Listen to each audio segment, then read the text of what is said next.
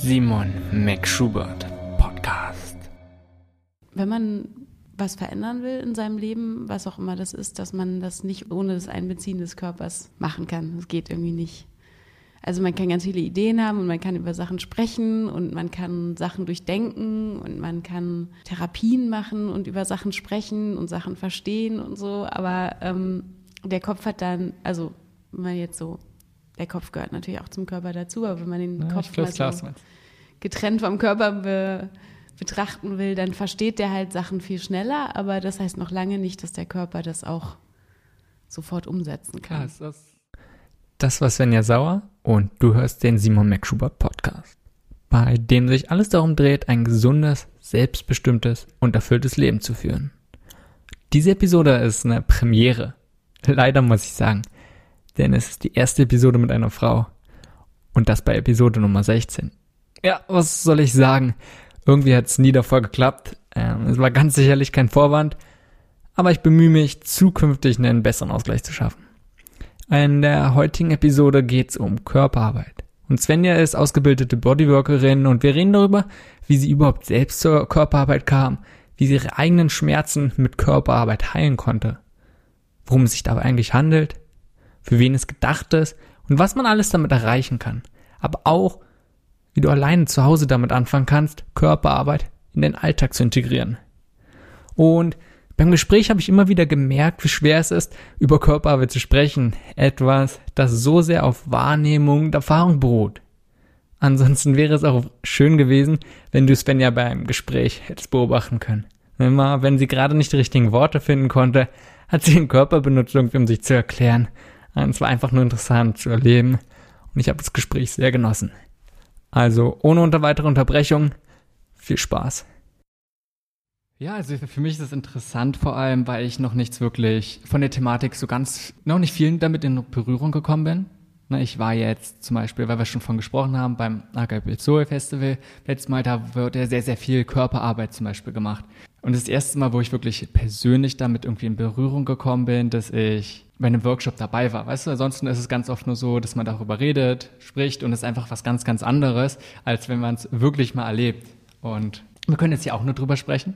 Ja, was an, andere Möglichkeiten haben wir nicht. Wir können probieren, irgendwie einen Einblick zu geben, dass jemand wirklich eine Vorstellung hat, worüber wir so sprechen können. Und ich finde es gut, als ich überlegt habe, worüber man so sprechen kann, was so spannend sein kann, fand ich gerade, das die Schwierigkeit oft. Wie kannst du was vermitteln, ähm, wenn die Person nicht wirklich da ist, was, wo es eigentlich so um Körperarbeit geht. Weißt du, was ich meine? Und darum finde ich es gut, dass du schon auch Vi- Videos zum Beispiel machst dann über deinen YouTube-Channel, weil du da anscheinend ja eine gute Möglichkeit für gefunden hast.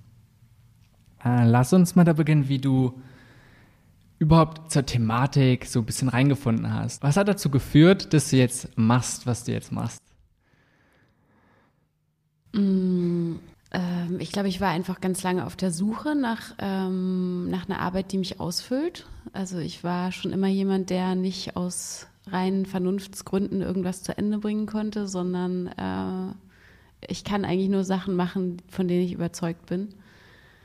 Und ähm, ich war schon immer ein körperlicher Mensch, glaube ich. Also ich habe schon immer viel Sport gemacht, war viel draußen in der Natur. Ich mag das irgendwie, ähm, meine Kraft zu spüren. Und ähm, habe dann über so unterschiedliche, also verschiedene Wege äh, zur Körperarbeit gefunden, ähm, habe mit Massage angefangen, also habe Massagetechniken gelernt, Thai-Massage, und habe äh, meinen Heilpraktiker gemacht und hab, wollte eigentlich Osteopathin werden. Und ähm, nach zweieinhalb Jahren theoretischem Lernen hatte ich dann irgendwie keine Lust mehr auf Theorie und habe dann zufällig die Greenmark-Methode kennengelernt. Ähm, und in der Greenmark-Methode ist es so, dass man direkt anfängt, praktisch zu arbeiten mit Klienten ab der ersten Ausbildungswoche. Und das war halt genau das, was ich, worauf ich Bock hatte. Und dann habe ich das halt angefangen und habe dann ziemlich schnell festgestellt, dass wenn man was verändern will in seinem Leben, was auch immer das ist, dass man das nicht ohne das Einbeziehen des Körpers machen kann. Das geht irgendwie nicht. Also man kann ganz viele Ideen haben und man kann über Sachen sprechen und man kann Sachen durchdenken und man kann Therapien machen und über Sachen sprechen und Sachen verstehen und so. Aber ähm, der Kopf hat dann, also wenn man jetzt so, der Kopf gehört natürlich auch zum Körper dazu, aber wenn man den ja, Kopf mal so getrennt vom Körper be, betrachten will, dann versteht der halt Sachen viel schneller, aber das heißt noch lange nicht, dass der Körper das auch sofort umsetzen kann. Krass, das es reicht nicht, wenn man es nur irgendwie theoretisch behandelt und nur genau. im Kopf sich denkt. Das ist ganz oft ein riesengroßer Punkt. Ich beschäftige mich auch viel mit Verhaltensveränderung und es ist genau das Gleiche. Ja, ja, man kann sich noch so viele Bücher über irgendwas lesen. Solange du nicht ins Handeln kommst, wirklich etwas tust und diese Theorie verkörperst, ähm, denke ich, passiert ganz wenig. Aber lass uns mal einen kleinen Schritt zurückgehen. Und mhm. bevor du dich auf andere Menschen konzentriert hast, gab es sicherlich auch irgendeinen Anlass oder irgendeinen Grund, warum du dich persönlich mit den Themen beschäftigt hast, dahin gezogen hast? Mm, also ich glaube, was vor allem meine Motivation war, dass ich mich eigentlich immer irgendwie verloren gefühlt habe in der Welt. Also so schon, ich habe Kindheitserinnerungen schon, dass ich so das Gefühl hatte, ich bin in so einer Bubble drin und habe keinen Kontakt. Also alles, was draußen abläuft, ist wie so ein Film und ich sitze in meiner Blase und habe eigentlich keinen Anteil daran, was da draußen passiert. Und das fand ich immer irgendwie beängstigend. Und ähm, deshalb war ich ganz viel auf der Suche nach irgendwas, was mir so eine Brücke gibt zu dem okay. Außen. Also so das ist interessant. Das heißt, du hattest eher keinen Kontakt zur Außenwelt so wirklich, mit dem, was dich umgibt. Aber hattest du von Anfang an das Gefühl, dass du eine gute Beziehung, einen kräftigen Kontakt zu dir selbst hast, zu dir selbst, deinem Körper, deiner Psyche, Geist? Mm, das ist eine interessante Frage. Hm. Ich glaube, dass ich das eigentlich nicht so richtig beantworten kann, weil ich das eigentlich, also ich glaube, die Verbindung entsteht ja, also die Verbindung zu mir selbst entsteht über die Verbindung zum Außen. Also wie so eine, also wie so, das heißt wie so ein Ping-Pong-Effekt irgendwie. Also wenn ich in Kontakt bin mit dem Außen, erfahre ich was über mich selbst. Das ist ja auch so ein bisschen, wenn ich das mal jetzt an dieser Stelle einfügen kann, bei meinem nächsten Workshop beim Agape Zoe am 20. Mai ist das eigentlich genau das Thema, diese Qualität von Passivität. Also wenn ich passiv werde und mich einlasse auf mein Außen, also auf die Umgebung, auf andere Personen, dass ich da eigentlich ganz viel dann sozusagen über diese Art Ping-Pong-Effekt ganz viel in Beziehung mit mir selbst gehen kann. Also dass es eigentlich so ein stetiger Austausch ist. Und umso weniger ich quasi wertend oder ähm, ja vor allem wertend irgendwie mich dazwischen stelle, kann halt wie so ein Dialog entstehen. Also ein Dialog mit dem Außen, aber auch ein Dialog mit mir selbst. Und das finde ich halt unheimlich interessant. Und ähm, so ein bisschen würde ich sagen, ist das halt schon immer gewesen. Also äh, ich bin als Kind viel geritten zum Beispiel. Und da war ich dann total vertieft in dem Moment. Also wenn ich äh, mit den Pferden in Kommunikation war, mhm. sage ich mal so. Ähm, dann habe ich auch mich selbst ganz viel wahrgenommen und umgekehrt, also so, so auch ein stetiger Austausch. Und dann habe ich mich auch nicht so verloren gefühlt. Das war mir nur in dem Moment noch nicht so bewusst. Und heutzutage in meiner Arbeit äh, ist es natürlich viel bewusster, was für Mechanismen da, was es da so gibt und worauf ich Bezug nehmen kann oder was ich auch bewusst als Werkzeug einsetzen kann. Gab es irgendeinen, wenn du jetzt drüber nachdenkst, in der Vergangenheit irgendein Schlüsselerlebnis, wo du gesagt hast, okay, das könnte ein Weg sein, wo du aus deiner Bubble rauskommst, wo du so wirklich gelebt hast, okay, ja, hier spürst du diesen Kontakt mit der Außenwelt, dieses Ping-Pong, wovon du gesprochen hast. Gab es irgendwas, woran dich erinnerst, so ein bedeutendes Erlebnis? Mm. Da gab es bestimmt einige, aber wovon ich im Moment gerade so am begeistertsten bin, ist äh, das Wandern. Und äh, wir waren Anfang des Jahres im, im Wanderurlaub.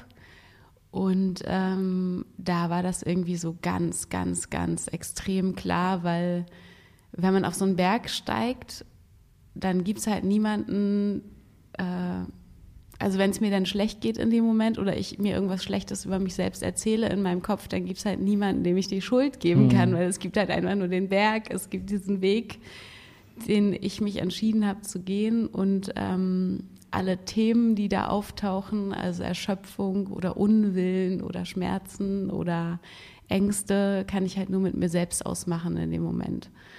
Und das fand ich sehr, sehr beeindruckend. Also, also das ist auf jeden Fall so ein Schlüsselmoment gewesen, der so ganz, ganz entscheidend war, wo ich dachte, ah, okay, da, das ist irgendwie ganz klar.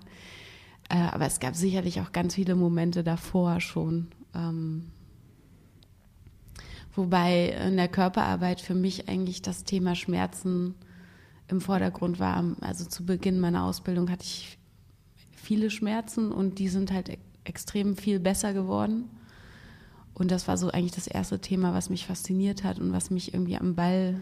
Okay, also ist das auch was, was dich getrieben hat, motiviert hat, ähm, dich überhaupt mit der Thematik zu beschäftigen, dass du generell auch körperliche Schmerzen hattest. Mhm.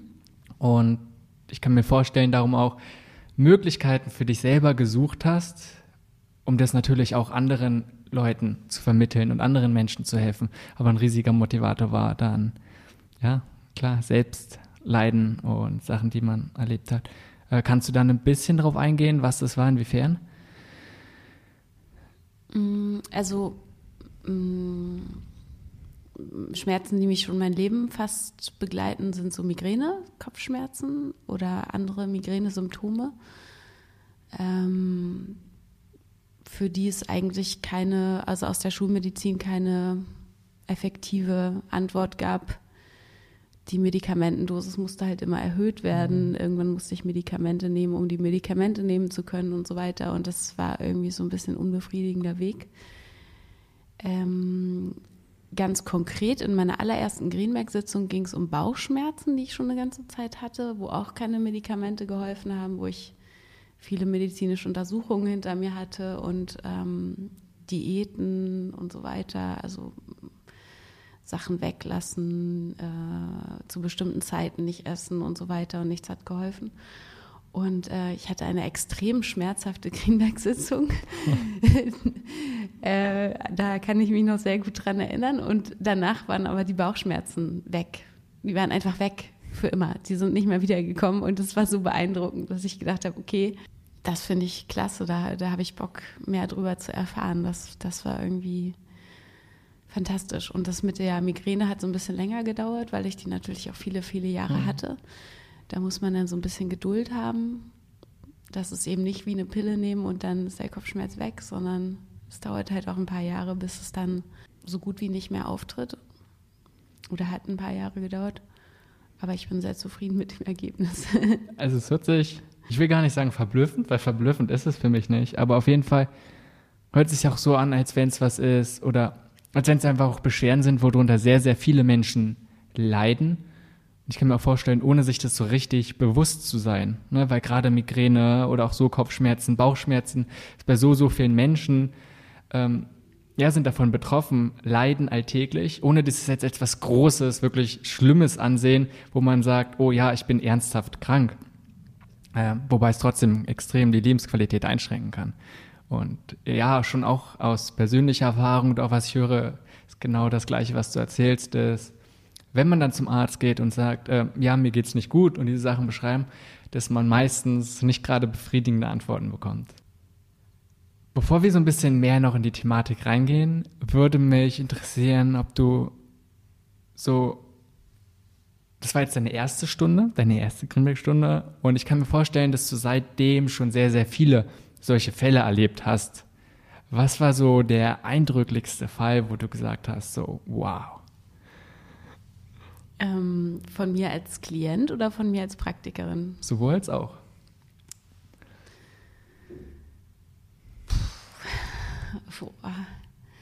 Also es gab unheimlich viele beeindruckende Erlebnisse, sowohl als auch. Also etwas, was dir einfach einfällt, was, wo du sagst, ähm, hättest du jetzt vielleicht nicht gedacht, dass es solche Ausmaße hat. Muss ja nicht das eindrücklich sein, sondern einfach was, was dir gerade so einfällt, ein besonderer Fall.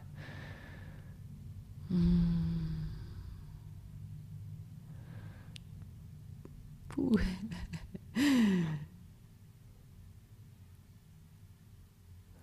Das finde ich echt schwierig zu beantworten. Aber ich kann ja vielleicht mal so allgemein beschreiben, was ich faszinierend finde an der Arbeit selbst. Mhm. Oder was das so unterschiedlich macht zu einer Massage oder so. Okay, dann lass uns, dann lass uns mhm. dann doch erstmal einsteigen. Was, was ist die Idee dahinter? Was ist, klar, wir haben es jetzt schon öfter gesagt, Greenberg-Methode. Ähm, worum geht es da? Also, erstmal muss ich vielleicht dazu sagen, dass die Greenberg-Methode so ein Teil ist, den ich gelernt habe, aber ich beziehe eigentlich ganz viele Sachen mit ein. Alles, was mir so begegnet, wo ich das Gefühl habe, das macht Sinn, das funktioniert, irgendwie, das kommt mit rein in meine Arbeit.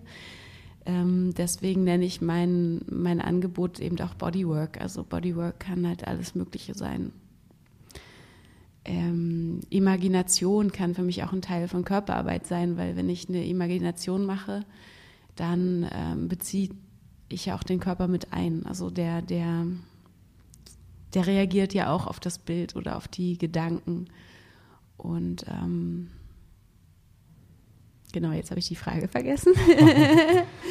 ja, also du hast ja gerade schon gesagt, es sind mehrere, also du machst nicht, du hast dich jetzt nicht nur auf Greenberg spezialisiert, sondern dann können wir auch mehr über Körperarbeit sprechen, ähm, was du denn auch machst. Was ist, dann lass uns erstmal gucken, was ist die Idee von Greenberg und mhm. dann hat sicherlich auch große Überschneidungen und inwiefern Körperarbeit weitergefasst mhm. ist. Okay, also die, die Grundidee von der Greenberg-Methode für mich ist, würde ich sagen, also es geht ganz viel um Aufmerksamkeit. Wie kann ich eine Aufmerksamkeit in meinem Körper entwickeln? Ähm, und das ist immer der Teil, der so schwer zu erklären ist, weil normalerweise, wenn wir über Konzentration oder Aufmerksamkeit sprechen, dann haben wir, glaube ich, im Allgemeinen eigentlich so ein Bild oder so eine Idee, dass man sich so konzentrieren muss und man ist fokussiert und man versucht irgendwie eine Lösung zu finden oder man versucht irgendwie, also man ist so, das hat, ähm, hat eher so was Eingeschränktes. Und kann sich schnell nach was Anstrengendem anhören. Ja, und wenn wir von Aufmerksamkeit sprechen in der Methode oder wenn ich von Aufmerksamkeit spreche, dann hat es eher was zu tun mit so, mit Weite. Also das ist so ein, als ob ich mich in den Wald stelle und ich mache mal so die Augen zu oder ich kann sie auch auflassen, aber ich gucke nichts Bestimmtes an und lasse das so auf mich wirken. Also ich lasse die Geräusche auf mich wirken, ich lasse die Gerüche auf mich wirken, ich lasse die Luft auf mich wirken, äh, den Boden, auf dem ich stehe, äh, alles, was so da ist, das Licht. Und dann ist meine Aufmerksamkeit da. Also ich nehme mit, mit meinem ganzen Körper den Wald wahr, sozusagen. Hört sich viel nach, ja, einfach nur Wahrnehmen an und Achtsamkeit im Hier und Jetzt sein. Genau. Und diese Art Aufmerksamkeit versuchen wir dann in den Körper zu bringen. Also wenn ich jetzt mit Schmerzen arbeite zum Beispiel, nicht einfach immer nur, ah, da ist wie schon wieder der Schmerz und jetzt kann ich schon wieder nicht das und das machen und tausend Gedanken, die dazu kommen. Was habe ich falsch gemacht? Warum immer ich? Äh, hört das jemals auf? Das wird nie aufhören. Äh, also es gibt ja die unterschiedlichsten Arten und Weisen, wie wir über Schmerzen denken und fühlen können oder urteilen.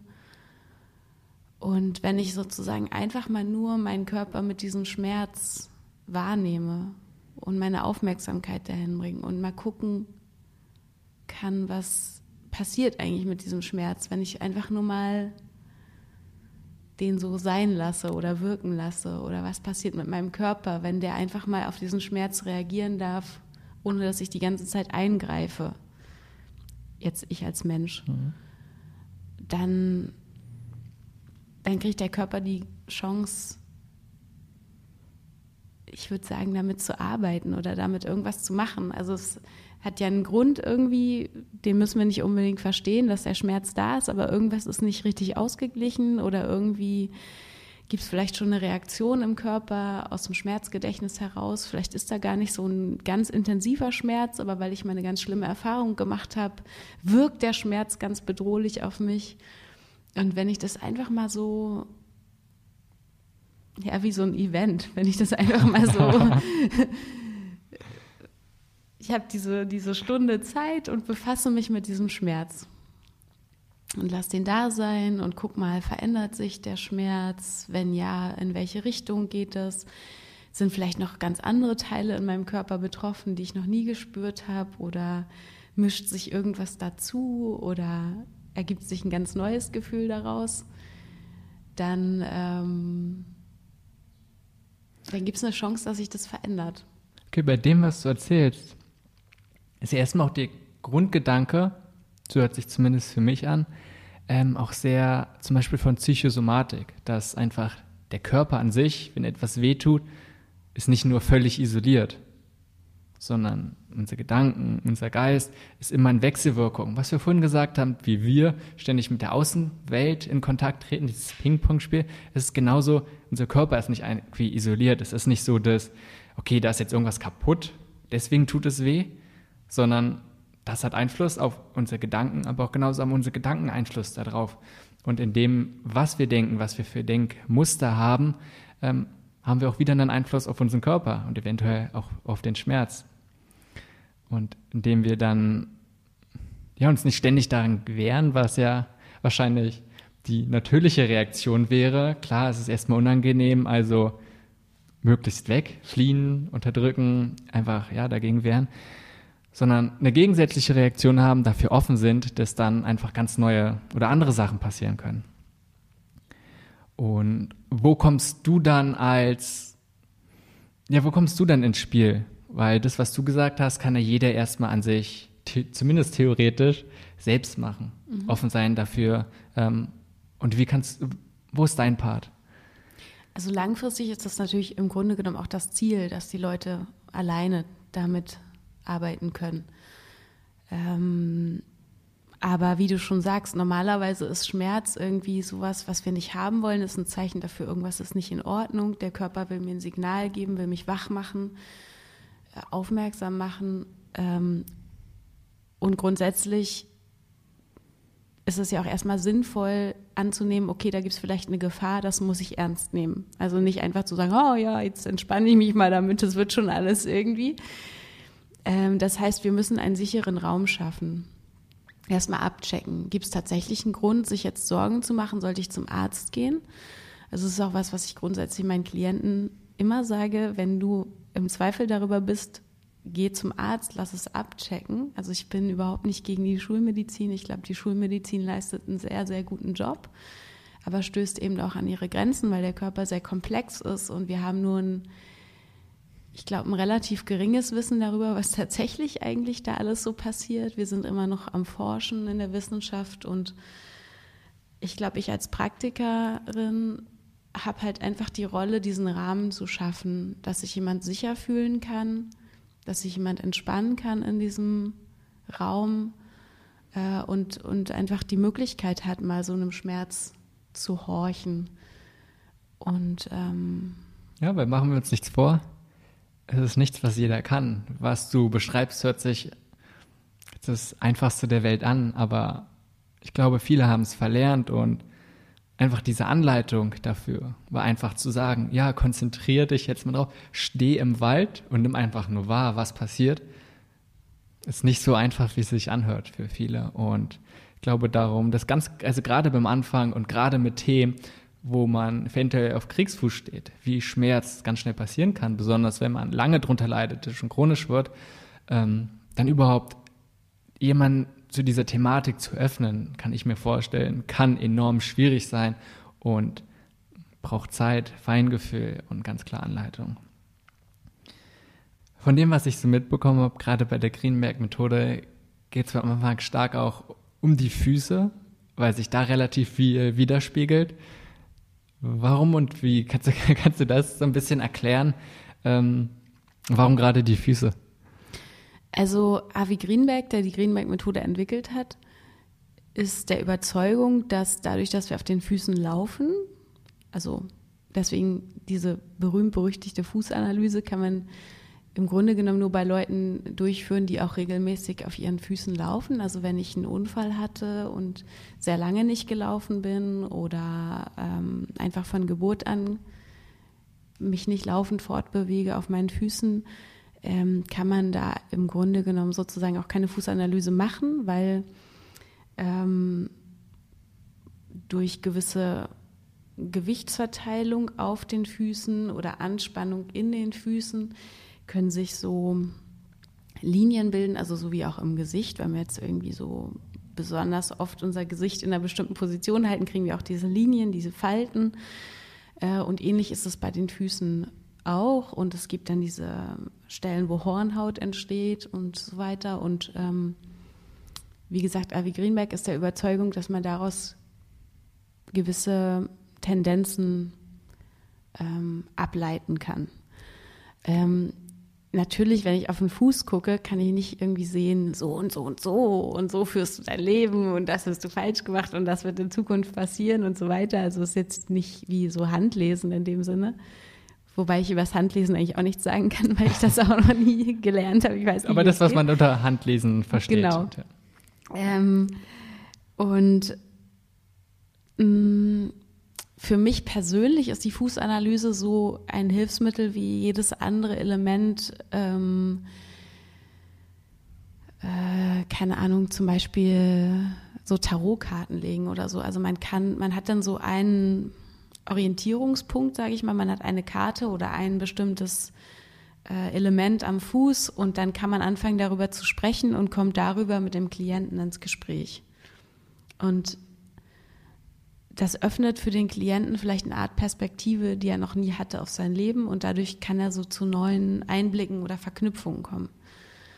Das ist so ein Element, aber es ist nicht, also für die Körperarbeit an sich ist es, glaube ich, nicht zwingend notwendig. Okay. Kannst du trotzdem mal einen, so ein Beispiel gehen, damit ich mir so ein bisschen mehr vorstellen kann, wenn du sagst, man kann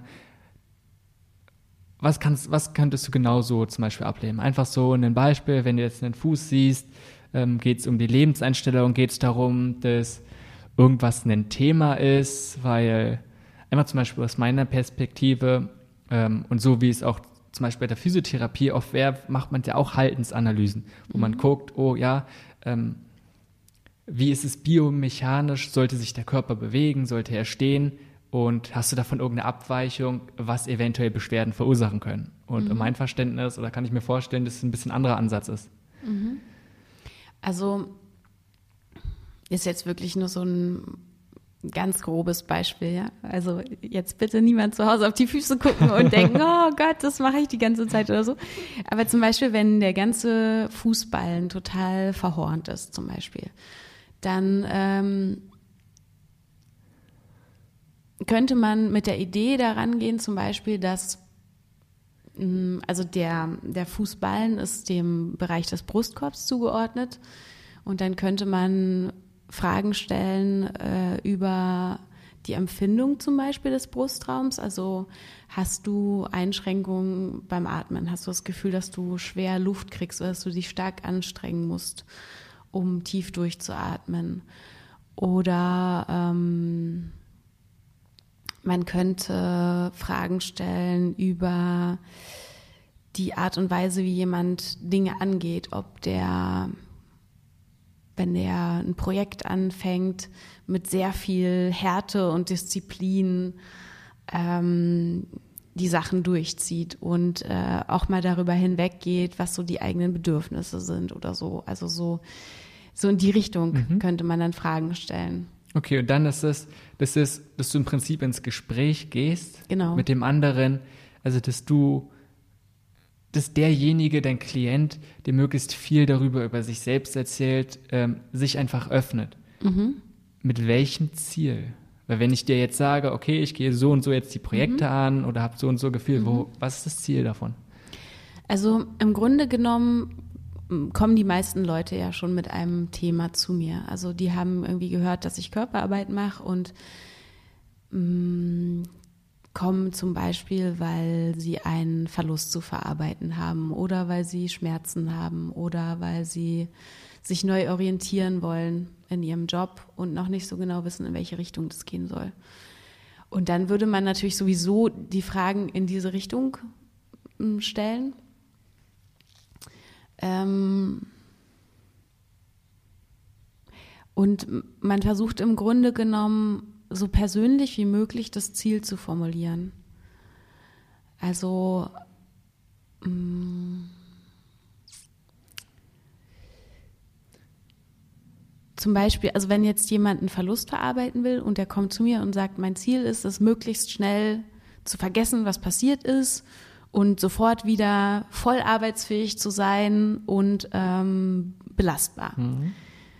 Dann wär, würde ich schon mal so ein bisschen, mm, okay, also so ein bisschen skeptisch werden vielleicht und sagen, okay, äh, also würde ich vielleicht nicht so direkt formulieren, aber so innerlich schon mal denken, so das klingt für mich erstmal unrealistisch, weil. Und vielleicht auch einfach nicht nach der besten Bewältigungsstrategie. Vielleicht nicht nach der Be genau, besten Bewältigungsstrategie.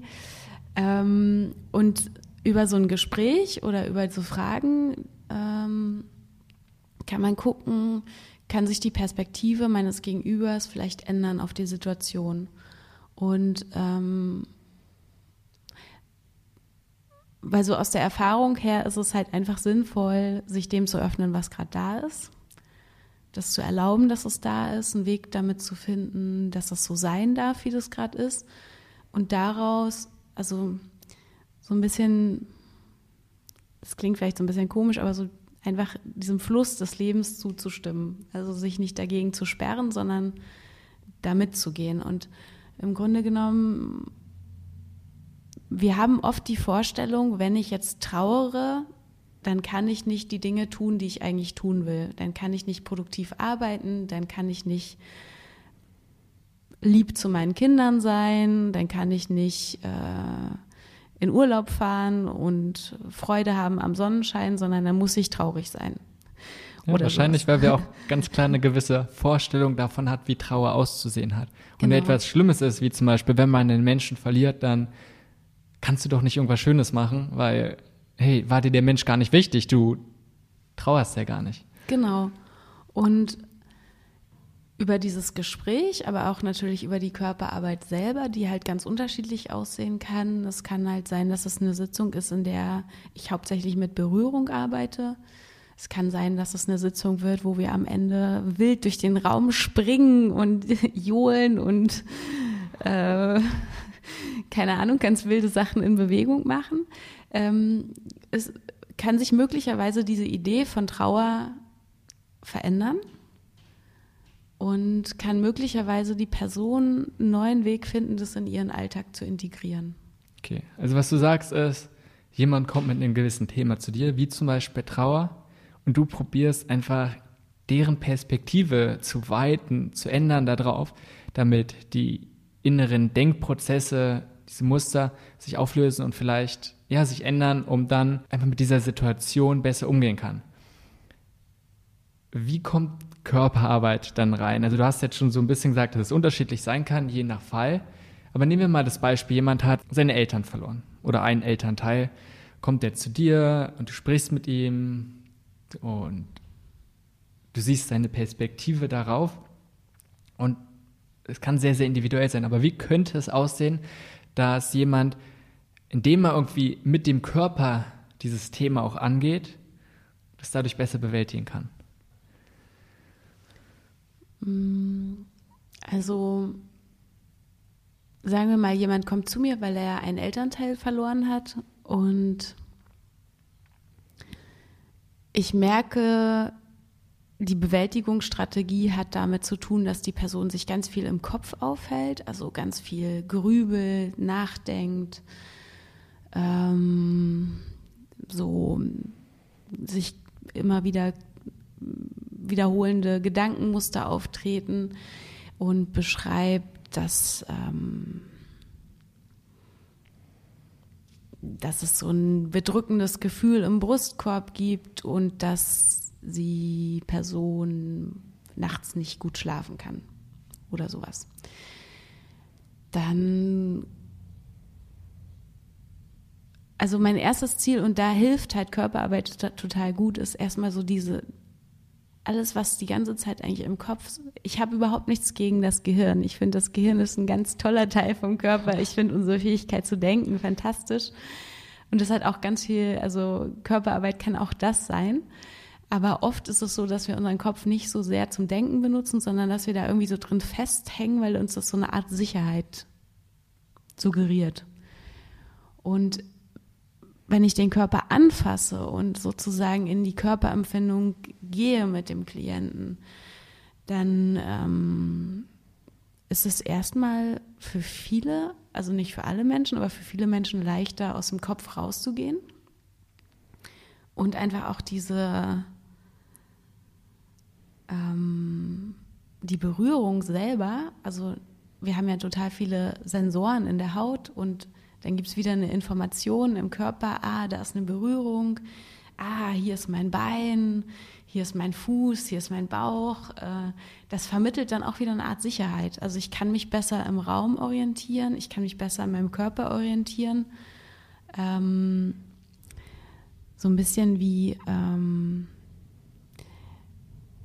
wie so Kinder ihr Selbstvertrauen auch darüber entwickeln, dass sie ihren Körper spüren, dass sie irgendwie spüren, ich kann jetzt schon auf einen Baum klettern oder ich kann irgendwie ganz hoch schaukeln oder so. Das hat ja auch was sehr Körperliches.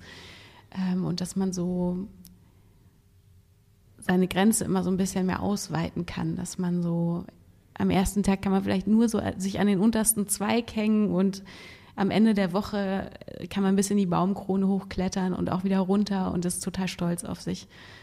Und da kriegt der Körper ja auch eine Information über sich selbst, über seine Kraft, über sein Gewicht und so weiter. Und über die Berührung ähm, kriegt der Körper ganz viel Information, die eine Art Sicherheit schaffen kann, die, mh, hm, keine Ahnung, in dem Fall des Klienten zum Beispiel, den ich gerade beschrieben habe, vielleicht ist der total verunsichert, weil jetzt auf einmal ein Elternteil nicht mehr da ist und das wie so ein Teil meiner Welt existiert irgendwie nicht mehr und jetzt fühle ich mich total verloren zum Beispiel.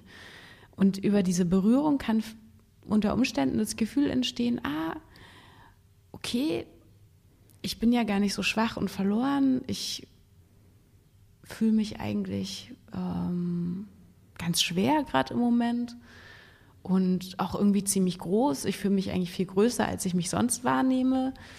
Und das fühlt sich eigentlich total gut an. Und dann kann man so diese beiden Teile zusammenbringen, dass man sagt, ja, schau mal, du, du trauerst gerade und gleichzeitig fühlst du dich aber in deinem Körper gerade auch total sicher.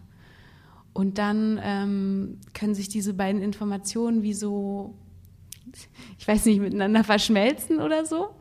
Und ähm, keine Ahnung, dann, wenn der Klient das nächste Mal wiederkommt oder wenn der mir eine kurze Rückmeldung per E-Mail gibt oder so, dann schreibt er vielleicht oder sie, ähm, ich habe heute Nacht total gut geschlafen und so weiter. Also im Idealfall. Mhm.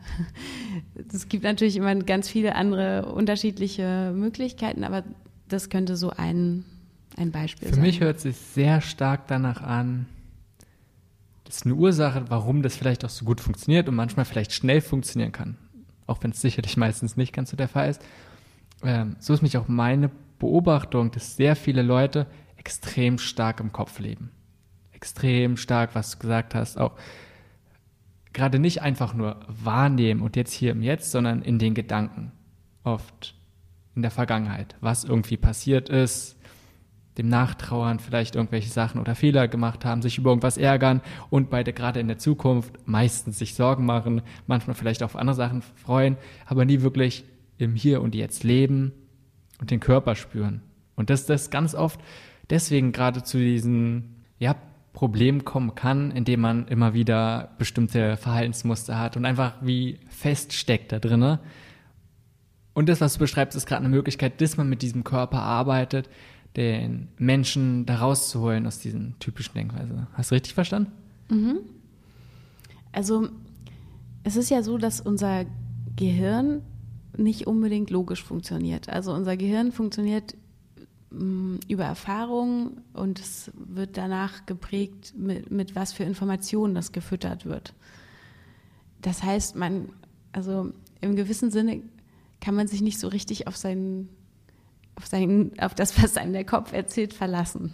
Also im weitesten Sinne schon, natürlich, klar, also in den meisten Fällen und und, und viele Menschen überleben sehr gut, äh, ohne dass sie jemals Körperarbeit gemacht haben oder, oder, oder. Ähm, also unser Gehirn funktioniert schon sehr gut. Aber es ist eben nicht so, dass, dass das tatsächlich immer alles quasi die beste Möglichkeit ist, die uns angeboten wird. Und ähm, ja, vor allem, wir sind extrem stark wählerisch. Ne? Unser Gehirn wählt sehr stark aus, was wir denn als real wahrnehmen. Mhm. Wir, die ganze Wahrnehmung subjektiv, ob jetzt auf den Körper oder nicht, ist ziemlich stark davon geprägt, klar, was wir früher wahrgenommen haben, aber auch von dem, was uns jetzt irgendwie, was wir bewerten, was vielleicht für uns hilfreich ist, was wir ausblenden wollen. Und genauso wie wir mit bestimmten Sachen umgehen, ist jetzt gerade eine Möglichkeit, wo wir da das ganz, ganz Spales sehen und das so für uns interpretieren und zu unserer Wahrheit dementsprechend machen. Ja. Also ich glaube, dass es einfach so ist, dass unser Gehirn ja, ähm, ich würde sagen, extrem energieeffizient ist. Und ähm, wenn uns unsere Erfahrung sagt, ja, ich fahre ja immer da rechts rum, warum sollte ich denn jetzt heute mal links rumfahren? Irgendwie, das ist ja totaler Quatsch. Ich weiß ja, dass ich da rechts eigentlich gut, dass das ein guter Weg ist. Ähm, dann würden wir das immer eigentlich machen. Also es gibt nicht so richtig viel Grund, außer da ist jetzt vielleicht mal eine Baustelle an dem Tag, dann fahre ich vielleicht mal doch links rum und stelle vielleicht fest, ah, der Weg ist viel schöner als der andere. Ähm, aber so im Grunde genommen, ich glaube, das trifft es so ein bisschen, was du meinst, dass, dass wir sehr, hm, also selektiv ist sogar schon fast der falsche Begriff, glaube ich, weil wir uns das gar nicht unbedingt aussuchen. Wir, wir sind Unterbewusst. einfach, ne? ja. also wir sind einfach ziemlich eingefahren. Wir, ähm, wir denken gar nicht darüber nach, ob wir uns entscheiden können oder nicht. Wir denken einfach, dass so ist es halt. Und ich glaube, es ist total gut zu merken, dass es Entscheidungen sind und dass es eben tausend andere Möglichkeiten gibt, sich zu entscheiden. Und ähm, ich glaube, das war auch so ein ganz großes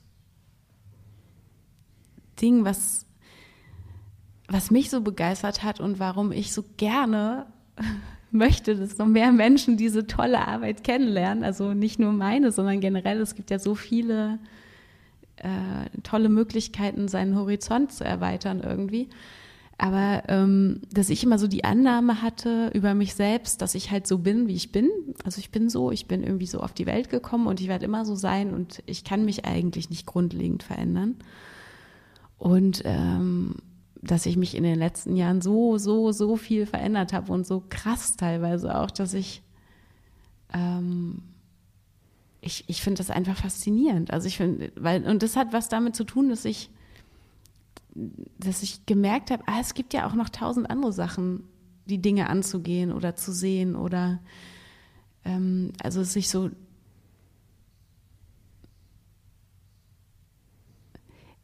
ich weiß nicht, also so Das ist so ein ganz komisches Beispiel. Ich glaube, das verstehen viele Menschen auch nicht, wenn ich das so erzähle. Aber für mich war das so ganz, ganz faszinierend, als ich mal auf so einer Straße durch so einen Wald gefahren bin mit dem Auto und mir auf einmal klar geworden ist, dass hier eigentlich mal ein Wald war. Also, dass man nicht die Bäume an die Straße gepflanzt hat, sondern dass man irgendwann mal entschieden hat, so eine Straße durch diesen Wald zu bauen und dann Bäume gefällt hat und da so Asphalt hingemacht hat und so und dass es seitdem diese Straße da gibt. Und irgendwie hat das so mein ganzes Mindset total geändert über diese Straße und dass ich da jetzt lang fahre. Also ich weiß nicht, ob sich dieses Beispiel. Ja, aber weil du dir bewusst geworden bist, dass es nicht immer so war. Und das ist ganz oft eine Haltung. Man geht mit dran, okay, so war es immer, also muss es auch immer so sein. Ich bin halt jemand, der schnell sauer und wütend wird und extrem emotional reagiert. Muss man aber nicht. Ne, genauso auch, klar, man lange Zeit zum Beispiel auch in der Psychologie gedacht, okay, man hat eine gewisse Persönlichkeit. Und da ist sicherlich sehr, sehr viel dran und die wird extrem in den ersten Jahren geprägt. Aber man kann sich enorm stark verändern. Und Traumata, wenn du sowas hast, zeigen es ja meistens dann gerade nicht in der gewünschten Richtung, aber wie enorm es die Persönlichkeit ändern kann. Und ich denke, genauso kann es auch ja, in gute und wünschenswerte Richtung gehen und genauso können wir es einfach selbst beeinflussen. Wir haben da die Möglichkeiten. Und wenn du jetzt jemand hast, der irgendwie in negativen Denkprozessen drin ist, der sich überfordert fühlt, das denke ich sehr, sehr viele, oder was schnell passieren kann in der heutigen Zeit, einfach weil es eine enorme Informationsflut ist, weil wir denken, dass wir ständig uns selbst Druck machen von allen möglichen Sachen, was wir, wie wir sein zu haben haben. Und du einfach merkst, okay, er, ist, er fühlt sich überfordert und macht Schutzmechanismen. Wie kann er ihm da einfach auch nochmal zurückzukommen auf diese Körperarbeit? Was wären da Möglichkeiten, sich dafür zu öffnen. Wofür zu öffnen? Ähm, wenn du jetzt merkst, dass dein Gegenüber halt extrem schnell dazu tendiert, sich gegen diese Überforderung zu schützen, was ein natürlicher Impuls ja ist, aber sich deswegen auch anderen Sachen stark ähm, einschränkt. Ja, es einfach sein ganzes, seine ganze Wahrnehmung dementsprechend einschränkt. Wie, wie könntest du so jemandem helfen? Also Überforderung kann sich ja auf unterschiedliche Arten äußern, sagen wir mal so. Und ähm, meistens hat Überforderung, glaube ich, also meiner Erfahrung nach jedenfalls damit zu tun, was wir glauben, was wir erfüllen müssen. Also die, die, den Druck mache ich mir ja selber sozusagen. Mit unseren also, Erwartungen, wie irgendwas genau. sein sollte. Ähm, also es gibt sehr selten Situationen, wo tatsächlich das von außen an uns herangetragen wird, wo das real so ist, dass, dass die äußere Situation eine Überforderung darstellt ähm, und man die vielleicht nicht unbedingt gerade in dem Moment verändern kann. Dann wäre meine Strategie wahrscheinlich ein bisschen anders. Aber ähm, wenn das sozusagen hausgemachte Überforderung ist, sage ich mal, also vielleicht nicht bewusst, aber unbewusst, dann ähm, arbeite ich eigentlich ganz viel, hm, ich würde sagen, mit so einer Art Reset, also so in die Stille zu gehen. Ähm, und das kann ja schon sehr viele Treffen unter Umständen fordern dass eben nicht mehr die ganze Zeit irgendwie, ja, aber ich muss ja und das ist ja so, ich muss es ja machen, weil, sondern dass erstmal so dieser Punkt kommt, wo, wo die Person überhaupt merken kann, ah, okay, das sind Sachen, die ich mir selber sage oder die aus mir selber kommen. Das ist gar nicht so, dass das immer von außen kommt. Und das kann man halt auf ganz viele unterschiedliche Arten ähm, machen, aber ähm, oft ist es so, wenn man, also viele Leute kennen das, glaube ich, diesen Effekt, dass man so eine Massage kriegt und irgendwann im Laufe der, der, der Massage hört vielleicht der Kopf auf nachzudenken, man driftet vielleicht so ein bisschen weg, vielleicht schläft man tatsächlich auch so ein bisschen ein und hinterher zum Beispiel ähm, merkt man, oh, ich bin irgendwie total schwer und total kaputt oder so. Und dann ähm, kann man so wahrnehmen, dass eigentlich im Körper gerade total viel Erschöpfung ist und dass es vielleicht sinnvoll wäre, sich mal auszuruhen, eine Pause zu gönnen. Dass so das eigentliche Bedürfnis ist, eigentlich nur Ruhe zu haben und dass das so ein, so ein wie so ein Basic ist. Und dass das eigentlich die wichtigste Aufgabe ist, die man, gerade hat. Also dass man wie so anfangen kann, über die Körperwahrnehmung Prioritäten zu setzen. Oder dass man so zum Beispiel merkt, ah, da gibt es so einen Brief von einer Behörde, der liegt da auf meinem Schreibtisch und es gelingt mir überhaupt nicht, den zu vergessen. So, der, der ist so total in meiner Aufmerksamkeit. Dass das vielleicht eine Priorität ist, die real ist, die, um was man sich wirklich kümmern sollte und was hält einen davon ab, sich darum zu kümmern? Also, dass man so quasi diese Überforderung, jetzt bin ich mir gerade nicht mehr sicher, ob ich deine Frage beantworte, aber dass man diese Überforderung reduziert, indem man lernt oder mh,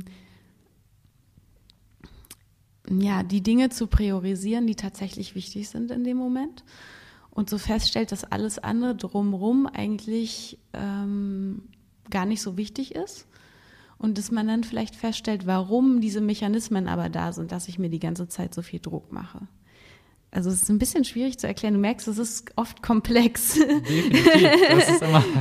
ne? Und also, aber ich finde, was, um nochmal darauf zurückzukommen, was die Körperarbeit da drin macht, ist, dass, dass es diese Komplexität oft sehr gut reduziert. Also dass eigentlich in so einer Sitzung sehr schnell sich rauskristallisiert, was ist eigentlich für heute, für diesen Moment eigentlich wirklich das Wichtigste, was ist so die Essenz und sich mit dieser Essenz dann auseinanderzusetzen und erstmal so alles andere wegzulassen. Und das wird meistens sehr deutlich, weil du mich auch gefragt hast, so wie kann ich den Klienten oder die Klientin dann davon überzeugen oder so von diesem Konzept und oft ist es so selbsterklärend, also weil das einfach, also wie dieser Brief zum Beispiel, der dann auf diesem Schreibtisch liegt, dass der immer wieder auftaucht, so egal was wir machen, egal ob wir in eine äh, intensive Körperarbeit gehen mit Berührung oder Bewegung oder so, am Ende ist dann auf einmal immer wieder dieser Gedanke, der sagt, ah, da liegt aber noch dieser Brief und ich muss mich um den kümmern.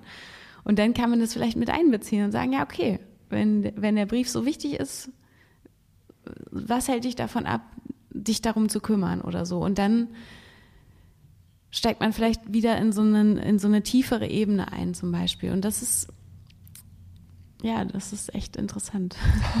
ja, also weil ich kann vielen helfen, weil das ist ja gerade das, was du gesprochen hast, dass du eben rausgehst aus diesem theoretischen Gedankenkonzept und hineingehst in die Erfahrung. Ja. Und da musst du nichts erklären, weil der andere nimmt es ja gerade dann irgendwann wahr, erfährt es. Ja. Und das ist einfach eine ganz, ganz andere Bearbeitung. Jetzt beim Anfang hast du noch gesagt, dass Körperarbeit für dich viel, viel weiter gefasst ist und darum, dass du dich nicht auf die Greenberg-Methode konzentrieren möchtest. Was umschließt es noch? Was ist da für Körperarbeit? Wo ist der Unterschied noch für eine Greenberg-Methode?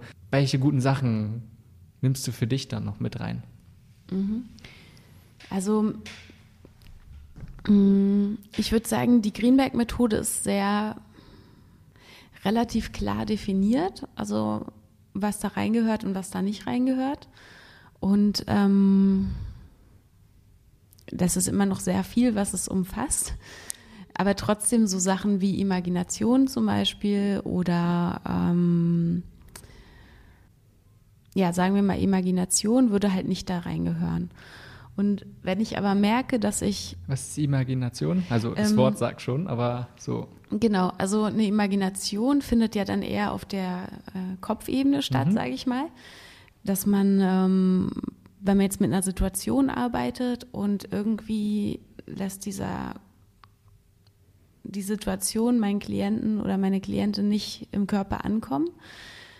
Oder also ich berühre den und merke, nee, da irgendwie ist Widerstand? Da ist Widerstand oder so, dass man dann eher an dieses Bild geht und in die Vorstellung geht und überlegt, also so erstmal so die, dieses Bild irgendwie klarer macht, was gibt es da alles in diesem Bild, welche Personen sind da, äh, wo befinden wir uns und dann so zu gucken, wie kann man über eine, über die Vorstellung, also kann ich ein Hilfsmittel reinbringen oder kann ich eine Person reinbringen in die Situation? Ähm, jetzt vielleicht nicht unbedingt eine gute Fee, aber so, so ein bisschen mhm. in die mhm. Richtung kann ich die Situation so gestalten, dass ich die auflösen kann in, in meiner Vorstellung. Klar, dass du also einfach deinem Klienten näher kommst. Einfach auf der Ebene, auf der er gerade ist. Genau. Manchmal gelingt es ihm dann einfach nicht sofort auf die Körperebene genau. runter, also ne, umzuschalten, dafür offen zu sein, sondern dass du dann dort anmerkst, ähm, wo er gerade ist und sich genau, beschäftigt. Genau. Und also ich will sozusagen nicht schlecht über die Greenberg-Methode reden, aber ich habe schon manchmal das Gefühl, dass, dass ähm, durch diese, diese ähm, relativ strengen Vorgaben das nicht so den Rahmen gibt, wo ich sozusagen meinen Klienten einfach immer ganz flexibel da abholen kann, wo ich das gerade brauche in dem Moment. Aber das denke ich auch schwer, das in dem Sinne zu haben, weil es mit allen Sachen, denke ich so. Wir haben gesagt, also ich denke, Menschen sind einfach extrem individuell und subjektiv und nur von dem, was wir ähm, gerade gesagt haben, jeder hat gerade ein anderes Thema für sich. Und da ist klar, dass es nicht manchmal passen kann. Da kann die Methode an sich noch so gut sein. Mhm. Es muss halt gerade zu den Menschen passen und zum richtigen Zeitpunkt kommen. Und du musst auch der Ich-Richtige sein. Du könntest die besten Kompetenzen haben. Manchmal passt es menschlich einfach nicht. Ja. Äh, und da glaube ich, ja, es ist sehr, sehr schwer, ähm, was Allumfassendes zu haben. Denn irgendwie braucht man Richtlinien, wie etwas sein sollte, gepackt. Und so sagt man es ja mit allen Sachen, dass man sich erstmal an die Regeln halten muss, erstmal streng, die zur Meisterschaft bringen kann. Und erst wenn man das erlangt hat, dann kann man von den Regeln weghandeln. Ich denke, ja, so ist das so stimmt. Also deswegen, ich bin auch sehr froh, dass ich äh, diese Ausbildung auch drei Jahre genießen durfte und dass ich wirklich drei Jahre sozusagen ganz klar in diesen Strukturen gelernt habe und ausprobiert habe. Und ich würde auf keinen Fall sagen, dass ich ein Meister bin. Man lernt ja nie aus. Aber so ähm, nach Beendigung der Ausbildung habe ich jetzt schon angefangen, sozusagen das mehr zu öffnen, zu gucken, was kann ich mit einfließen lassen ähm, von den Dingen, die ich noch kenne, die ich weiß. Und klar, es ist auch nicht mein Anspruch, äh, dass ich jetzt jedem irgendwie die Tore öffnen kann irgendwie. Aber ähm, ich mag das trotzdem sehr. Also ich liebe das, dass mir jemand gegenüber sitzt und ich wirklich sozusagen versuche einzutauchen in seine Erlebniswelt äh, und so den Kontext, aus dem die Person kommt, irgendwie versuche zu erfassen, um sozusagen äh, so mit da reinzutauchen und den da abzuholen oder mich auch da äh, hinzubegeben und dann, dass man so die, die Reise von dem Punkt gemeinsam äh, machen kann, sozusagen. Das liebe ich. Also, dass es so, mh, mm, so überraschend ist jedes Mal und dass es so mich auch von meiner eigenen Vorstellung, von mir selbst oder von meinem Gegenüber jedes Mal wegbringt, sozusagen. Also es ist so, so eine allgemeine Atmosphäre von Offenheit da ist und die Bereitschaft, ähm, die eigenen Vorstellungen und ähm, Limitierung loszulassen. Was sind so ja. wesentliche Sachen, wo du sagst, die du noch aus der Körperarbeit jetzt mitgenommen hast? Weil du hast jetzt sicherlich über die Jahre, auch nach der Ausbildung, bist du immer so an andere Sachen in Berührung gekommen, hast klar das angenommen, wo was irgendwie für dich sich gut anfühlt, was sich richtig anfühlt, was du denkst, wovon andere Leute so profitieren können. Was waren so ein paar Sachen? Wie meinst du das? Die du von der Körperarbeit, so von ganz allgemein noch in dein Repertoire mit eingenommen hast. Wo du sagst, okay, das ist ein ganz anderer Ansatz vielleicht, den du auch noch unbedingt wichtig und bedeutend findest. Also, mm, ich sag mal, die Greenberg-Methode mm, ist sehr, ähm, mm, wie sagt man, die ist nicht so feinstofflich. Also die ist schon sehr direkt, also sehr direkter Körperkontakt, teilweise ähm, sehr forscher Umgang mit Schmerzen, sehr so äh, herausfordernd. Ähm, und zum Beispiel im Somatic Experiencing, äh, wo es ja auch um den Körper geht, ähm, arbeitet man auf einer sehr viel feineren Ebene. Also mit sehr viel feineren, also ich will nicht sagen, dass man es in der Greenbank-Methode gar nicht macht, aber ich meine, jede Körperarbeit-Methode, jede Meditationsmethode, jedes, also alles kommt ja irgendwie in irgendeiner Art und Weise sich, ist ja sich irgendwie ähnlich. Also ja, niemand hat ja das Rad neu erfunden da oder so.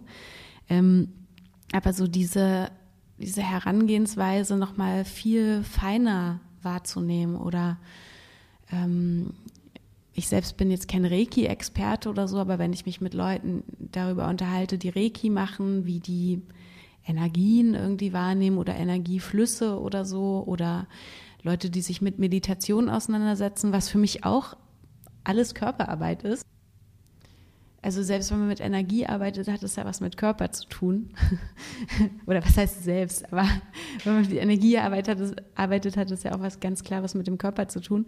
Und sozusagen diese feineren Ebenen damit reinzunehmen und dieses feinere wahrnehmen und noch feiner wahrzunehmen und vielleicht nicht mal den Körper zu berühren und trotzdem wahrzunehmen, wo eine Verspannung ist oder so dieses, das sind halt so Sachen, die ich unheimlich spannend finde und vor allem wenn ich mit Menschen arbeite, die traumatisiert sind zum Beispiel und für die es gar nicht möglich ist, überhaupt die, die zu berühren, weil das, weil es zu schmerzhaft ist oder weil es zu ähm, beängstigend ist oder ähm, so, ist es total hilfreich, Dinge zu beschreiben, äh, die ich dann wahrnehmen kann, weil weil ich halt nochmal versuche, meine Aufmerksamkeit noch feiner zu schulen kommen nur Leute zu dir, die Schmerzen, Traumata, also ich sage, es hört sich, ist meistens sehr, sehr negativ Ähm, mhm. Ich kann mir vorstellen, dass es dann auch im Umkehrschluss auch Leute gibt, die nicht nur irgendwie was loswerden wollen, ähm, sondern mit einer anderen Intention kommen. Zum Beispiel eine schwierige Entscheidung haben oder sowas, wo das mhm. hilft. Gibt es solche Beispiele auch? Ja, auf jeden Fall. Also es, äh, es und vor allem, also ich glaube, man hat immer die Vorstellung, dass solche Sitzungen dann immer so ganz schwer sind und dass es dramatisch ist und das ist es halt überhaupt gar nicht. Das ist also, ich meine, das kann schon auch mal sein, aber das Tolle ist, dass Drama ist eigentlich in unserem Kopf. Also in unserem Körper existiert in dem Sinne kein Drama. Das und wenn man Trauerarbeit kann manchmal total lustig sein. Also ich, ich meine es mit all meinem Respekt. Also manchmal lachen wir auch ganz viel oder, oder es ist unheimlich lebendig. Man merkt, äh, wie sehr man das Leben liebt, äh, wenn man, wenn man mit dem Tod zu tun hat oder so. Also die, die Sitzungen an sich sind meistens überhaupt gar nicht so ernst oder dramatisch, wie, wie das so klingen mag. Ähm, aber natürlich gibt es auch viele, viele Menschen, die einfach Entscheidungen treffen wollen oder die, die einfach sagen, ich, mir fehlt eigentlich gar nichts, aber ich merke auch, also, also, oder ich habe keine Probleme in dem Sinne, aber ich merke irgendwie, ich will noch was anderes. Ich will noch was anderes vom Leben. Ich will, dass es irgendwie bunter ist oder ich will irgendwie, ich will mehr. Klar, die gibt es auch, natürlich. Also glücklicherweise. Aber es sind wahrscheinlich leider die Minderheit, weil oft ist es ja so, dass eher negative Sachen wie Schmerz uns zu Veränderungen teilweise zwingt und bringt. Ja, was eigentlich, was eigentlich ja auch gut ist. Also ich meine, mh, mm, mh, mm, man könnte sagen, im Grunde genommen sind, ist es ja das Gleiche. Also die Person, die lernen will, mit, mit einer Trauer umzugehen, ist ja im Grunde genommen auch nach der Suche oder auf der Suche nach einer Bereicherung oder Erweiterung oder so, nur der Auslöser ist dann halt vielleicht ein anderer oder oder dieser Auslöser lässt diese Person endlich diesen Schritt gehen, den sie sich vorher nicht getraut hat zu gehen oder so. Also ähm, ich würde das gar nicht so so bewerten sozusagen. Ähm, aber es kann eine gute, ich glaube im Chemieunterricht oder so, gab es das früher so in der Schule, Aktivierungsenergie oder so? Also so, dass manche Prozesse so eine Aktivierungsenergie brauchen, um in Gang zu kommen. Finde ich ein sehr, sehr gutes Beispiel, ja. Und ähm, ja, also Nein, das ist ein ganz kleiner Punkt. Ja, es ist und darum war es auch gar nicht so bewertend gemeint. Ähm, ich sehe es nur oft, Leute zum Beispiel, wenn, wenn der Leidensdruck noch nicht so groß ist, wenn man Schmerzen hat tut man oft einfach noch nicht so viel. Einfach für sich selbst. Weißt man beschäftigt lieber mit anderen Sachen und beschäftigt nicht, okay, wie geht's mir jetzt überhaupt gut? Einfach, einfach nur dieses in sich hören. So, mhm. ist der Schmerz da? Und erst wenn das so groß wird, dass man es nicht mehr ignorieren kann oder sich mit anderen Sachen beschäftigen kann, dass man dahin geht. Und schön wäre es für viele Leute vielleicht einfach nur, wenn sie es früher machen können und das völlig ohne Bewertung, einfach nur als Beobachtung. Und ja. du hast ja die Möglichkeit, auch mit sehr, sehr vielen verschiedenen Leuten in Kontakt zu treten. Und ich kann mir vorstellen, dadurch, dass wir hier zum Beispiel in Berlin auch in einfach einer Großstadt, Großstadt ein relativ ähnliches Leben führen, dass die Themen von den Menschen auch ziemlich ähnlich sind. Klar gibt es immer unterschiedlich, aber ich kann mir vorstellen, dass es immer auch Themen gibt, die immer wieder auftreten. Ähm, fallen dir da spontan so ein paar Sachen ein, die wirklich immer wieder kommen und vielleicht auch nicht ein Hauptthema sind, sondern vielleicht ein, ja, ein Hintergrundthema von vielen Menschen ist und wie sie dieses Thema bewältigen können? Hm, also ich denke, in den allermeisten Fällen hm, geht es eigentlich immer darum, um diese persönliche Freiheit also sozusagen, ich möchte eigentlich so sein können, wie ich bin. Ähm, ich möchte so akzeptiert werden, wie ich bin und ich möchte so angenommen sein, wie ich bin. Also von mir selbst, von meiner Umgebung. Ich glaube, darauf kann man eigentlich die allermeisten Sachen runterbrechen am Ende. Und ich kann mir vorstellen, dass das wahrscheinlich sogar in gewisser Weise überall auf der Welt so wäre in gewisser Weise sichert das unser Überleben. Ne? Also wenn man das mal so ganz ähm, essentiell sehen will, irgendwie ist es halt äh, für den Schutz unseres Lebens wichtig, dass wir nicht angegriffen werden oder nicht. Ähm ja, also theoretisch schon. Und wir sind nun mal in der glücklichen Lage, dass wir nicht um unser Überleben bangen müssen. Also ich kann mir vorstellen, für mich hört sich ganz klar immer eine riesengroße Frage der Identität an. Einfach was, weißt du, des Selbstwertes funktionieren. Und dann ist eine innere, persönliche Freiheit, glaube ich, ein riesen, riesengroßer Punkt. Und wenn jetzt jemand das hört und sagt, okay, ja, könnte ein Thema sein. Was ist was, was er zu Hause alleine, wie kann er das Thema angehen? Was kann er machen, um sagen, okay, er kann sich dafür öffnen und er kann vielleicht auch ein kleines Stück innere persönliche Freiheit erlangen? Also wenn jetzt jemand zu Hause einfach mal sowas ausprobieren will für sich alleine, hm. Also grundsätzlich so, eine, so, ein, so ein allgemeines Rezept zu erstellen, ist so ein bisschen schwierig, finde ich, weil, wie gesagt, jeder Mensch so ein bisschen anders funktioniert. Also, was ich super finde, was jetzt vielleicht im allerersten Eindruck nicht so unbedingt mit Körperarbeit zu tun hat, ist zum Beispiel so Sätze aufschreiben. Also, äh, ich lebe in einer Partnerschaft und äh, viele kennen das ja, wenn man in einer Partnerschaft ist, dass man dem anderen immer so sagt, ich hätte so gerne, dass du endlich mal, keine Ahnung, mir was Nettes sagst oder mir Blumen mitbringst oder also so klassische Sachen irgendwie, keine Ahnung. Ähm, und wenn ich jetzt einfach mal für mich diesen Satz aufschreibe, ich möchte, dass du das und das für mich tust, den ich ja normalerweise meinem Partner gebe, diesen Satz. Und ich schau mir mal diesen Satz an und gebe den mir mal selber. Wie gebe ich mir das eigentlich selber? Wie kann ich bei mir anfangen damit? Das ist so eine Sache, die ich total gerne mache, die, die für einige Leute funktioniert. Also zu gucken, welches Bedürfnis, darauf läuft es hinaus, ich habe ein Bedürfnis, was von meinem Partner nicht befriedigt wird, sonst würde das ja nicht hochkommen. Mhm. Und inwiefern schaffe ich es überhaupt, dieses Bedürfnis, was ich habe, ob jetzt nach Liebe, Zuneigung, Anerkennung, gebe ich mir das überhaupt in irgendeiner Weise selbst? Genau. Oder wo, wo stehe ich mir da auch selber am Weg? Also warum gebe ich mir das nicht zum Beispiel? Oder warum lasse ich es beim anderen gar nicht zu? Ja, genau. Also das finde ich sehr, sehr interessant. Und ähm, das ist jetzt so ein bisschen tricky, weil ich natürlich nicht weiß, also ich habe ja schon relativ viel Körpererfahrung jetzt auch selber äh, gemacht und ich weiß halt nicht, also wenn ich sowas anfange zu machen, dann merke ich schon meistens, ich spanne mich irgendwo an. Oder mein Denken verengt sich auf eine Art. Oder ich werde sofort wütend. Oder so. Also ich merke, dass bei mir Sachen passieren, also auf unterschiedlichen Ebenen, auf der Körperebene, auf der Gefühlsebene, auf der Gedankenebene.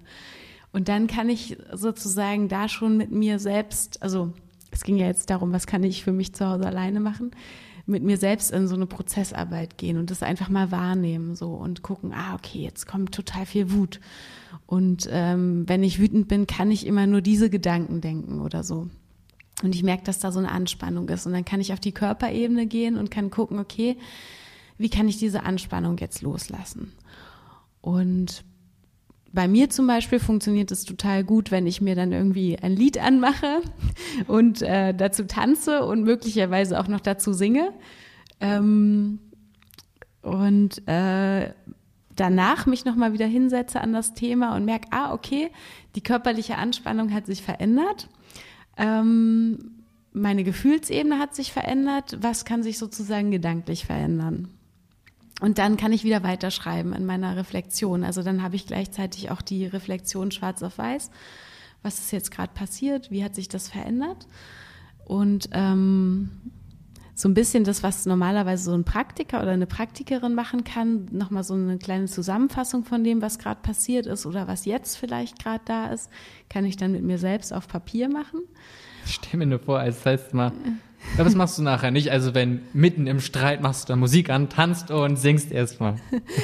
Das nicht unbedingt, aber in einem Streit zum Beispiel, also in einem akuten, in einer akuten Streitsituation, ist es ja ganz oft so, dass wir eigentlich meistens, also außer wir sind wirklich sehr advanced, sehr fortgeschritten, sehr achtsam, aber in so einer akuten Streitsituation ist es ja oft so, dass unser produktives, äh, effizientes Denken blockiert ist durch verschiedene Vorgänge in unserem Körper und dass es eigentlich nur Sinn macht, kurz auszusteigen, runterzukommen, damit das Denken wieder funktioniert, damit die Kommunikation wieder funktioniert. Und was, was mir total hilft in solchen Momenten ist tatsächlich kurz durchzuatmen. Also wirklich, und es hat, also es klingt so simpel, aber es hat ziemlich viel Training gebraucht, um das hinzukriegen. Also jedenfalls bei mir persönlich. Und manchmal bedarf es dann auch einer Erklärung dem Partner gegenüber. Du, warte mal ganz kurz, Moment, ich muss mich mal beruhigen. Ich merke, ich bin total aufgeregt. Ich muss mich mal kurz beruhigen. Ähm, und das, allein dieses Kurzaussteigen kann dann bewirken, dass ich sozusagen so, was hast du gerade gesagt? Moment mal, wie, was ist eigentlich gerade die Situation? Worüber sprechen wir gerade? Was will hier eigentlich geklärt werden? Also, dass man wie so einen kleinen Stopp macht und wirklich mal einen Überblick kriegt über die Situation. Damit man einfach nicht nur irgendwie reagiert, genau, sondern dann sondern wieder einen irgendwie Überblick das, bekommen kann. Genau, einen Überblick bekommen kann. Okay, aber auch nochmal kurz zurückzukommen. Also wenn du eben aufschreibst und du schreibst auf, was dich vielleicht stört oder was Themen sind und du merkst, okay, du bekommst einen Kloß im Hals mhm. irgendwie. Aber was machst du dann mit dieser Wahrnehmung?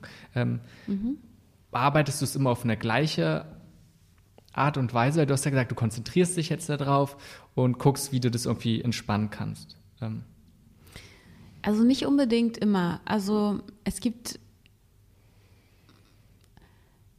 mm, es ist so ein bisschen tricky, ne? weil wenn ich anfange, mich darauf zu konzentrieren, dann kann es schon wieder sein, dass ich sozusagen versuche, diesen Kloß zu lösen. Also ich habe jetzt einen Kloß im Hals und ich will diesen Kloß lösen. Und das allein ist ja eigentlich schon wie so eine Falle. Also da bin ich ja eigentlich schon wieder in die Falle getappt, weil ich will schon wieder irgendetwas etwas lösen. Also es geht nicht mehr um die reine Beobachtung von dem, was da gerade ist und dass ich das einfach so sein lasse, wie das ist, sondern ich konzentriere mich auf diesen Kloß im Hals und womöglich wird es dann eigentlich nur noch schlimmer dadurch, weil ich will das lösen und dadurch entsteht wieder Druck und eigentlich kann überhaupt nichts passieren, weil schon wieder alles blockiert ist. Weil auch wieder sofort gang, oh, jetzt habe ich schon ja, wieder ja, so, jetzt genau. mache ich es doch schon wieder nicht ja, richtig. Genau. Okay. Also das ist, ähm, ich, also so ein bisschen auch wie mit dieser Streitsituation. Also ich glaube, es ist so, dass wenn ich in Sitzungen übe, meinen Körper wahrzunehmen auf die unterschiedlichste Art und Weise und es es ist eigentlich, es geht gar nicht so darum, dass ich so eine Lösung habe für Sachen, sondern es geht eigentlich, glaube ich, darum, dass ich, dass ich schaffe, meinen Blick zu öffnen oder meine, mein Empfinden zu öffnen und dadurch eben auch individuell in dem Moment merke, was ist jetzt eigentlich sinnvoll zu tun. Also ich gehe nochmal zurück zu diesem Beispiel mit dem Wandern. Also in der Greenback-Methode geht es immer so ganz viel darum, so Angst zuzulassen. Ne?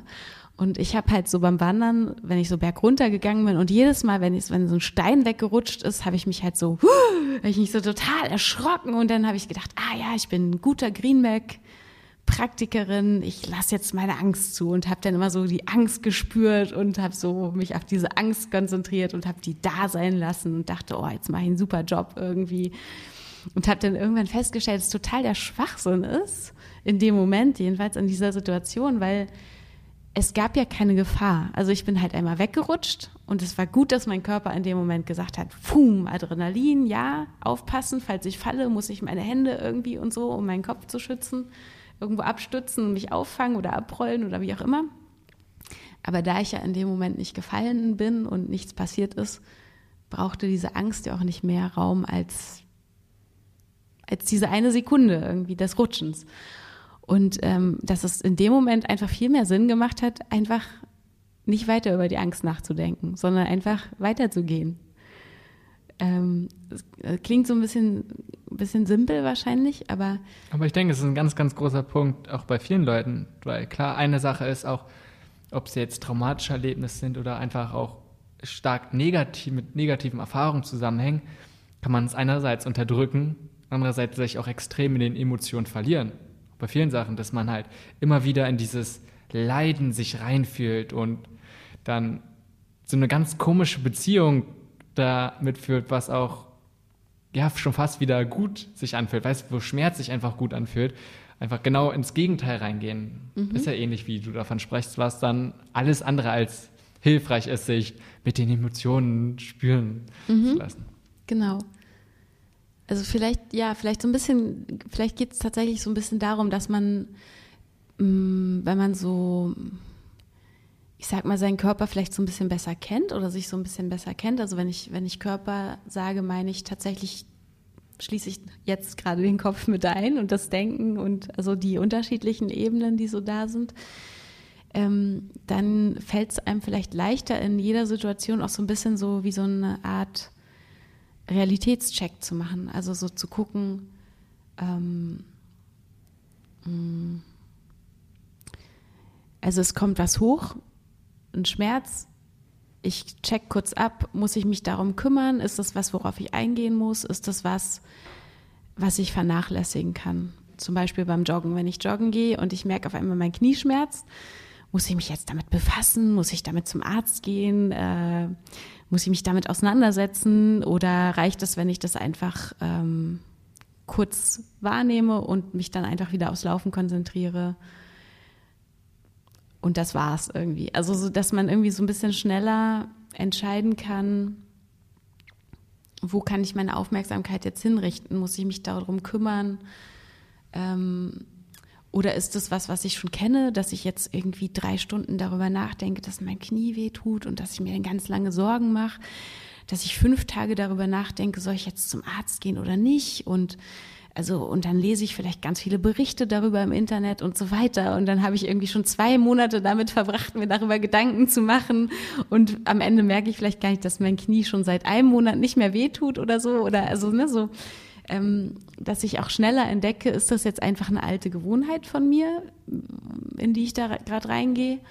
Oder ähm, macht das jetzt gerade wirklich Sinn? Also manchmal macht das ja auch Sinn, sich mit Sachen dann auseinanderzusetzen, aber manchmal halt eben auch nicht. Manchmal ist es einfach nur eine liebgewonnene Gewohnheit, dann ganz viel im Internet da, darüber zu recherchieren oder so, ne?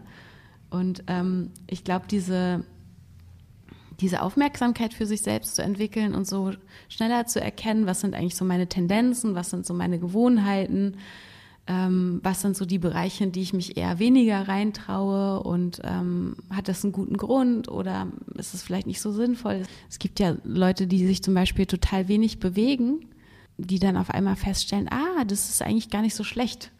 Also das ist, hat gar nicht vielleicht unbedingt damit zu tun, dass das ähm, Bewegung muss immer anstrengend sein und irgendwie unangenehm, sondern das kann auch was sein, was mir eine neue äh, Qualität eröffnet. Also du meinst, was, wenn man dann anfängt, sich zu bewegen genau, und genau. dann einfach mal offen ist. Ja, dafür. genau, genau.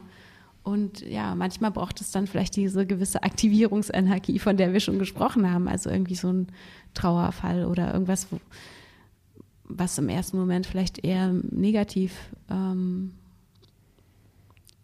ist, aber dann vielleicht zu einem ganz guten Ergebnis führen kann. Von dem, was du erzählst, geht es ja sehr viel darum, wahrzunehmen, einen Abstand davon zu gewinnen und nicht einfach sofort, okay, das bedeutet das, das bedeutet das, also die Sachen zu bewerten, sondern einfach die Gedanken, wie sie sind, wahrzunehmen und auch einen großen Teil den Körper, weil sich die Sachen enorm ähm, ja, beeinflussen. Und das ist was, was ganz klar ein riesengroßer Punkt von der Meditation ist. Ähm, was man dann natürlich meistens noch ja, einfach mit sich selbst macht, ne? Meditationspraxis, ähm, wo es ja auch verschiedene Möglichkeiten, also Techniken gibt und wo jemand von dem, was du erzählst bei Körperarbeit, das nochmal auf viel, viel anderen Ebenen passiert, auch wo jemand anderes noch eingebunden ist und einen, ja, jemandem eine Möglichkeit gibt, wie zum Beispiel durch eine Massage oder durch Partnerübung oder sowas, eine andere Methode gibt, einen anderen Zugang dazu gewinnen kann. Äh, darum hast du auch den Eindruck, dass es enorm, also ähnlich ist wie zum Beispiel wie Meditation oder auch andere solche Techniken? Ja, das ist ein bisschen das, was ich, was ich vorhin schon mal meinte, dass die Methoden, es gibt ganz viele unterschiedliche Methoden, die zu einem ähnlichen Ziel führen können. Und da wir Menschen unterschiedlich sind, ähm, eignen sich halt unterschiedliche Methoden für unterschiedliche Menschen, aber ich glaube, sie haben so alle relativ wahrscheinlich ähnliche Ziele. Ich glaube, was nochmal bei der Körperarbeit dazukommt oder so bei so Berührungstechniken ist einfach, dass mh, mm, nachweislich Berührung einfach sehr heilsam ist. Ähm, das heißt, vielleicht kann ich ein großer Meister der Meditation sein und sehr gut immer alleine klarkommen, aber am Ende ähm, hat das Berühren einfach einen sehr, sehr ähm, heilsamen Effekt. Also, Berühren meinst du von anderen Menschen Berührung? Nicht, genau. Vielleicht könnt ihr genauso einfach einen Tisch oder sowas anfassen. Genau, also ich glaube, das ist schon, also ich bin mir nicht so sicher mit anderen Lebewesen irgendwie. Also aber also ich bin mir auf jeden Fall ziemlich sicher, dass so der Kontakt von anderen Lebewesen und von Menschen, aber möglicherweise auch von anderen Lebewesen, dass das ähm, nochmal einen ganz speziellen Effekt. Ja, nochmal eine ganz andere Dimension einfach. Weil genau. Wir als Menschen als, sind nun mal soziales genau. Wesen, ähm, wo man ja Themen sicherlich dann anders behandeln kann ähm, oder einen anderen Zugang dazu kriegen ja. kann. Und das ist auch was, was ich in meiner Arbeit immer wieder betone, dass ich, ich möchte wissen, wenn irgendwas sich blöd anfühlt oder so. Ich will nicht, dass meine Klienten mir immer sagen, ja, ist total super und so, nur damit ich mich irgendwie gut fühle als Praktikerin oder so. Nein, ich möchte genau, also da an den Punkten wird es ja dann auch teilweise interessant, weil man so merkt, ich habe da total den Widerstand und ich will mich da nicht öffnen oder wie auch immer, dass man, dass man das kommuniziert und, und, und so, das ist ja ein wichtiger Punkt irgendwie. Und es geht nicht darum, irgendwie brav zu sein und, und irgendwie immer das Richtige zu sagen oder wie auch immer, sondern genau die Punkte sind wichtig. Und das ist ja so oft im Leben, dass wir da, dass es nicht so erwünscht ist oder dass wir so beigebracht kriegen, sowas dann nicht zu äußern, sondern sowas mit uns selbst auszumachen oder so. Und ich glaube, in so einem Prozess ist es halt gerade wichtig, für all diese Sachen Raum zu haben, also für die ich sag mal im allgemeinen positiven oder im allgemeinen negativen Sachen, dass es dafür Raum gibt. Ähm, weil Widerstand ist auch was total Wichtiges und, und Wut ist was total Wichtiges und, und so. Also es sind ja wichtige Elemente, die, die auch einen Platz haben in unserem Leben oder die auch was aussagen über Sachen oder die gehört werden wollen, gesehen werden wollen. Weil letztendlich sind es, es gibt ja Gründe, warum eine Wut hochkommt. Oder einfach generell Emotionen. Und genauso falsch wäre es dann, die einfach irgendwie zu unterdrücken, weil es negative Sachen sind, genau wie irgendwelche Krankheiten oder Schmerz. Es gibt Gründe dafür. Und wenn man dann, wie zum Beispiel ganz beim Anfang zurückzukommen, Kopfschmerzen hat und sagt, okay, ich nehme einfach irgendwie eine Tablette dafür, damit die Kopfschmerzen aufhören, ist es auch nicht unbedingt langfristig sinnvoll. Vielleicht hilft es in dem Moment, aber es, man geht einfach der Ursache nicht hinterher, sondern man muss die Themen dann doch angehen und sich damit beschäftigen. Und so ist es halt mit Krankheiten, so ist es mit Emotionen und sicherlich mit sehr, sehr vielen Sachen. Einfach unterdrücken oder sonst was hilft nicht, sondern man muss sich beschäftigen und nur der Weg hindurch ist denn der Weg damit. Ich glaube, es ist ein guter Punkt abzuschließen. Ähm, ich habe sehr genossen, das Gespräch. Äh, und ganz zum Schluss würde, wenn du jetzt noch was hast, auch über die ganzen Themen, die wir gesprochen haben, und du jetzt nochmal dem Zuhörer was mitgeben kannst.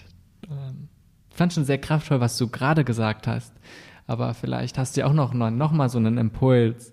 Ähm, die Erfahrung, die ich immer wieder mache in meiner Arbeit, aber auch mit mir selbst, ist, dass äh, Einfachheit hilft oft. Also wenn die Dinge irgendwie überfordernd werden oder irgendwie ich merke, ich komme überhaupt nicht mehr weiter oder so, zu versuchen, was kann ich einfacher machen? Wie kann ich es noch einfacher machen? Wie kann ich es noch weiter runterbrechen? Dieses blöde Atmen ist tatsächlich was, was, was wirklich einfach zum Atmen zurückzukommen und erstmal für einen kurzen Moment vielleicht einfach auszusteigen und wirklich, egal wo man ist, und das Atmen macht man ja sowieso die ganze Zeit, ähm, mal so ganz bewusst einfach nur auf den Atem, Atem zu konzentrieren und mal so versuchen, so den Atem wahrzunehmen und sich bewusst zu machen, ein Teil ist jetzt gerade abgeschlossen und ein neuer Teil fängt jetzt an und ich will kurz einfach abschalten. Das hilft total. Also dieses Atmen, so doof das auch klingt, kann ich jedem empfehlen in jeder Situation. Ich glaube, dass das für jeden eigentlich auch am Ende gut funktioniert. Danke dir. Vielen Dank. Und wie war's? Aufregend. Das war's auch schon. Ich hoffe, dir hat die Episode gefallen und du konntest einiges davon mitnehmen. Wie immer findest du in den Shownotes Informationen und Links zu den ganzen besprochenen Sachen. Wenn dir gefällt, was ich hier mache, würde ich mich freuen, wenn du die Episode mit deinen Freunden teilst. Außerdem hilft mir jede Bewertung bei iTunes, neue interessante Gäste in den Podcast zu holen. Da freue ich mich riesig über jede neue Bewertung. Falls du mit mir in Kontakt treten oder mir einfach ein Feedback geben willst, kannst du mich über Facebook oder Instagram erreichen. Ich bin eigentlich überall über Simon MC Schubert unterwegs. Ansonsten verschicke ich höchstens einmal pro Woche einen kurzen Newsletter mit Insights, den neuesten Inhalten sowie meinen Learnings von jeder Postcard-Episode. Dafür kannst du dich auf meiner Webseite simonmcschubert.de eintragen. Danke fürs Einschalten und bis zur nächsten Episode.